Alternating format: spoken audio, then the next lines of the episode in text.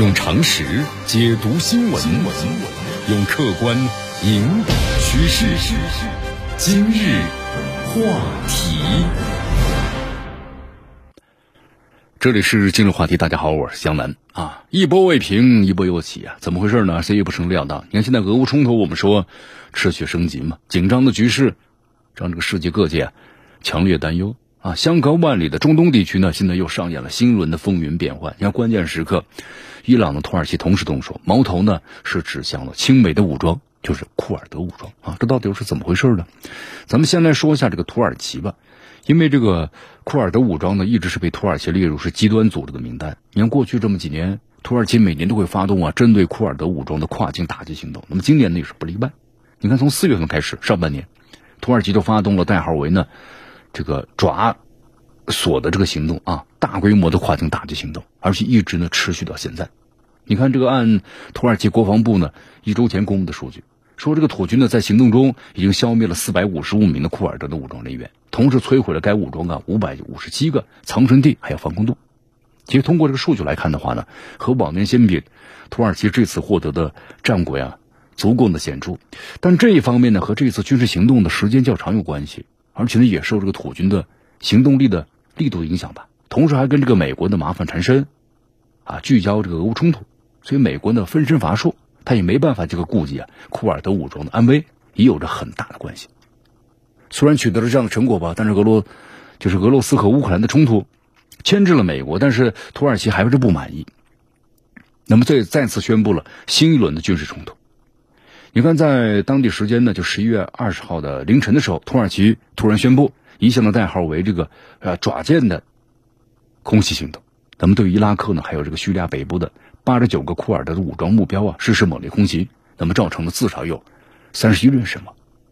咱们不得不说呀，在这个爪索行动呢取得丰硕的战果的情况之下，土耳其又发动了这个爪剑的行动，啊，发起更大规模的攻势。那么给这个外界的感觉就是呢，趁热打铁啊，乘胜追击的信号。那么甚至呢，你看，先从这个爪索在爪剑的代号变化来看呢，这个爪索呀行动呢似乎只是呢铺垫，这个爪剑呢才是主力啊。当然，就是也有观点认为啊，土耳其突然下狠手，那么就是为了对伊斯坦布尔呢独立大街，我们说之前遭到了自杀式恐怖袭击，而向库尔德武装呢发动这个报复。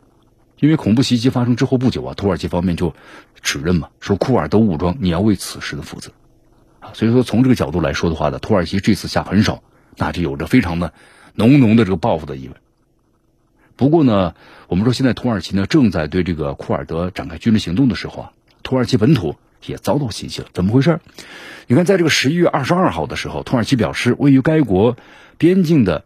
加济安泰普省突然遭到了五枚火箭弹的袭击。这火箭弹呢，分别击中一所学校、两栋住宅和一辆卡车，那么造成至少呢有三人的死亡，其中包括一名儿童，同时还六人受伤。土耳其国防部表示啊，火箭呢是来自于呢叙利亚的科巴尼地区，那么这个地区的话呢是由库尔德武装控制着，啊，所以说按照这个土耳其的表态来看呢，在谁干的这个问题上，那显然库尔德武装发起报复性袭击的可能性是非常非常大的。毕竟，这个库尔德武装，它能够从当初的我们是拖鞋军，成长为现在在这个土耳其、伊拉克、叙利亚还有这个伊朗四国交界处啊，占据一席之地，而且打算呢独立建国的一方势力，那显然不是打不还手、骂不还口的角色呀。但是问题在于，土耳其对库尔德武装的开展的军事行动已经持续了这么好几个月了。你说要报复的话呢，有能力报复不早就报复了吗？还会等到吃了大亏之后再报复吗？所以说，这个土耳其被火箭弹的轰击，那么到底谁干的这个问题上，啊，似乎显得是有点不同的可能性啊，至少有几个。你说这个库尔图尔德武装干的，为的是报复土耳其啊，而且是猛烈报复。毕竟呢，这次火箭弹瞄准的目标并非是土耳其的军事目标，是平民。那么库尔德武装背后的美国，是不支持或受益的呢？比如给库尔德送去强大的火箭炮系统，让其打击这个土耳其境内的目标，让他有这个能力，或者通过这种方式呢，咱们报复一下土耳其，对吧？给土耳其一个下马威。我们说这种可能性啊，那么土耳其也想到了。你看袭击发生之后呢，土耳其总统埃尔多安就公开谴责了美国，你作为这个北约议员，多年来却一直向库尔德武装的提供数千卡车的武器弹药，啊，这令土耳其呢非常的不快，同时对土耳其的安全啊造成了巨大的威胁。埃尔多安呢还强调，土耳其将采取一切措施，对任何威胁国家安全、包括利益的行为做出反击，而且不会有任何的让步。你看，我们说这是埃尔多安呢有意所指啊，就是暗示库尔德武装可能是在美国的资助下对土耳其境内呢发动袭击的。啊，至于第三个可能性呢？那可能是某一些是浑水摸鱼啊，啊，火中取栗啊，一些极端组织啊，或者是美国西方势力在中东的其他代理人等等。但是江南觉得，不管怎么样吧，你看，在这个土耳其对库尔德发动大规模袭击的情况之下呢，土耳其境内的民用设施被火箭弹轰击，造成平民伤害，那土耳其绝对不会善罢甘休的。你看，在啊这两天，埃尔多安表示嘛，为了回应库尔德武装对土边境的这个袭击。那么土耳其呢，正在考虑要从地面上向这个叙利亚的出兵啊，同时向库尔德武装啊发动地面的攻势。你看，通过这些表态，那么大家发现这个埃尔多安这一次的话，是不是要准备动真格的了 啊？那么之所以没有直接派兵，提前释放呢可能派兵的信号，我们说还有一种可能，试探一下美国、俄罗斯的态度。啊因为俄罗斯和叙利亚是亲密盟友，如果你土耳其啊大兵压境，强行进入这个叙利亚，那肯定对这个叙利亚的局势，从稳定或者是主权、领土完整造成巨大影响。那叙利亚不会愿意的，俄罗斯也不愿意同意。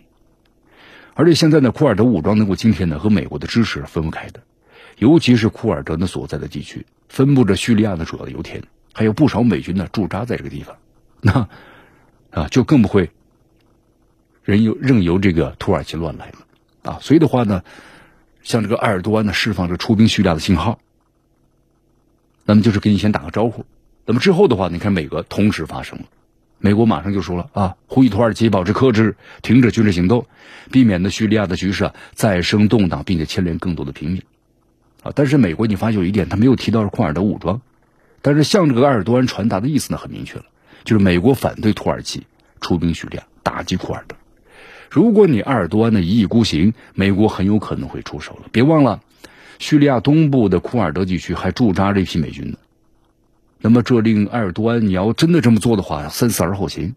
那么，俄罗斯怎么说的呢？俄罗斯敦促土耳其啊，在其涉及到叙利亚领土的空袭行动中，要展现出克制，避免的局势再度的升级。那么，言下之意也听出来了啊，俄罗斯是也不同意土耳其直接出兵这个叙利亚的。但是却没有的直接反对，就土耳其对这个库尔德武装呢展开攻击，只是敦促其呢要克制，展现出克制。什么是克制啊？那无非就是避免空袭行动你波及到叙利亚的这个军方还有平民吗？所以说，尽管从这个战略上来看呢，土耳其空袭这个亲美的武装啊，对于俄罗斯包括呢叙利亚来说都是好消息。但话说回来。这仗一打起来，炮弹是不长眼的呀！一旦是兵戈在一起的话呢，局势动荡，肯定会有更多的无辜的民众受到影响啊！因此的话呢，还是希望各方都保持克制和理智，别让在局势的恶化。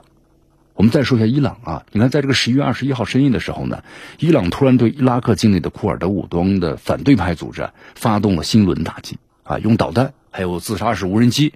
对这个组织呢两处区域实施了攻击。那么，伊朗的理由是什么呢？就是说，这个组织煽动了伊朗国内的抗议活动，企图颠覆呀伊朗的政权。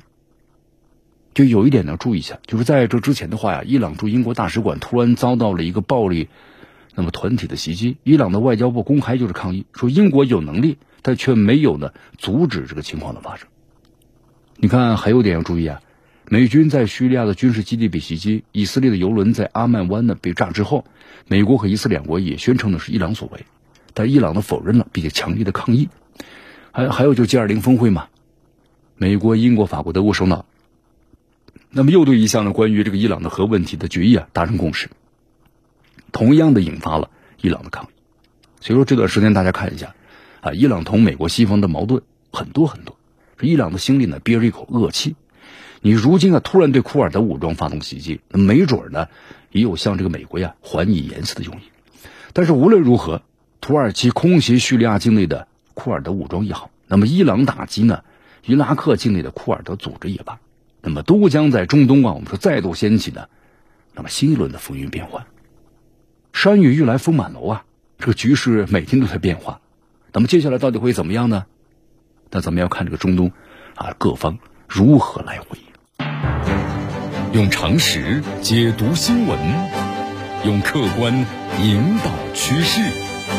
今日话题。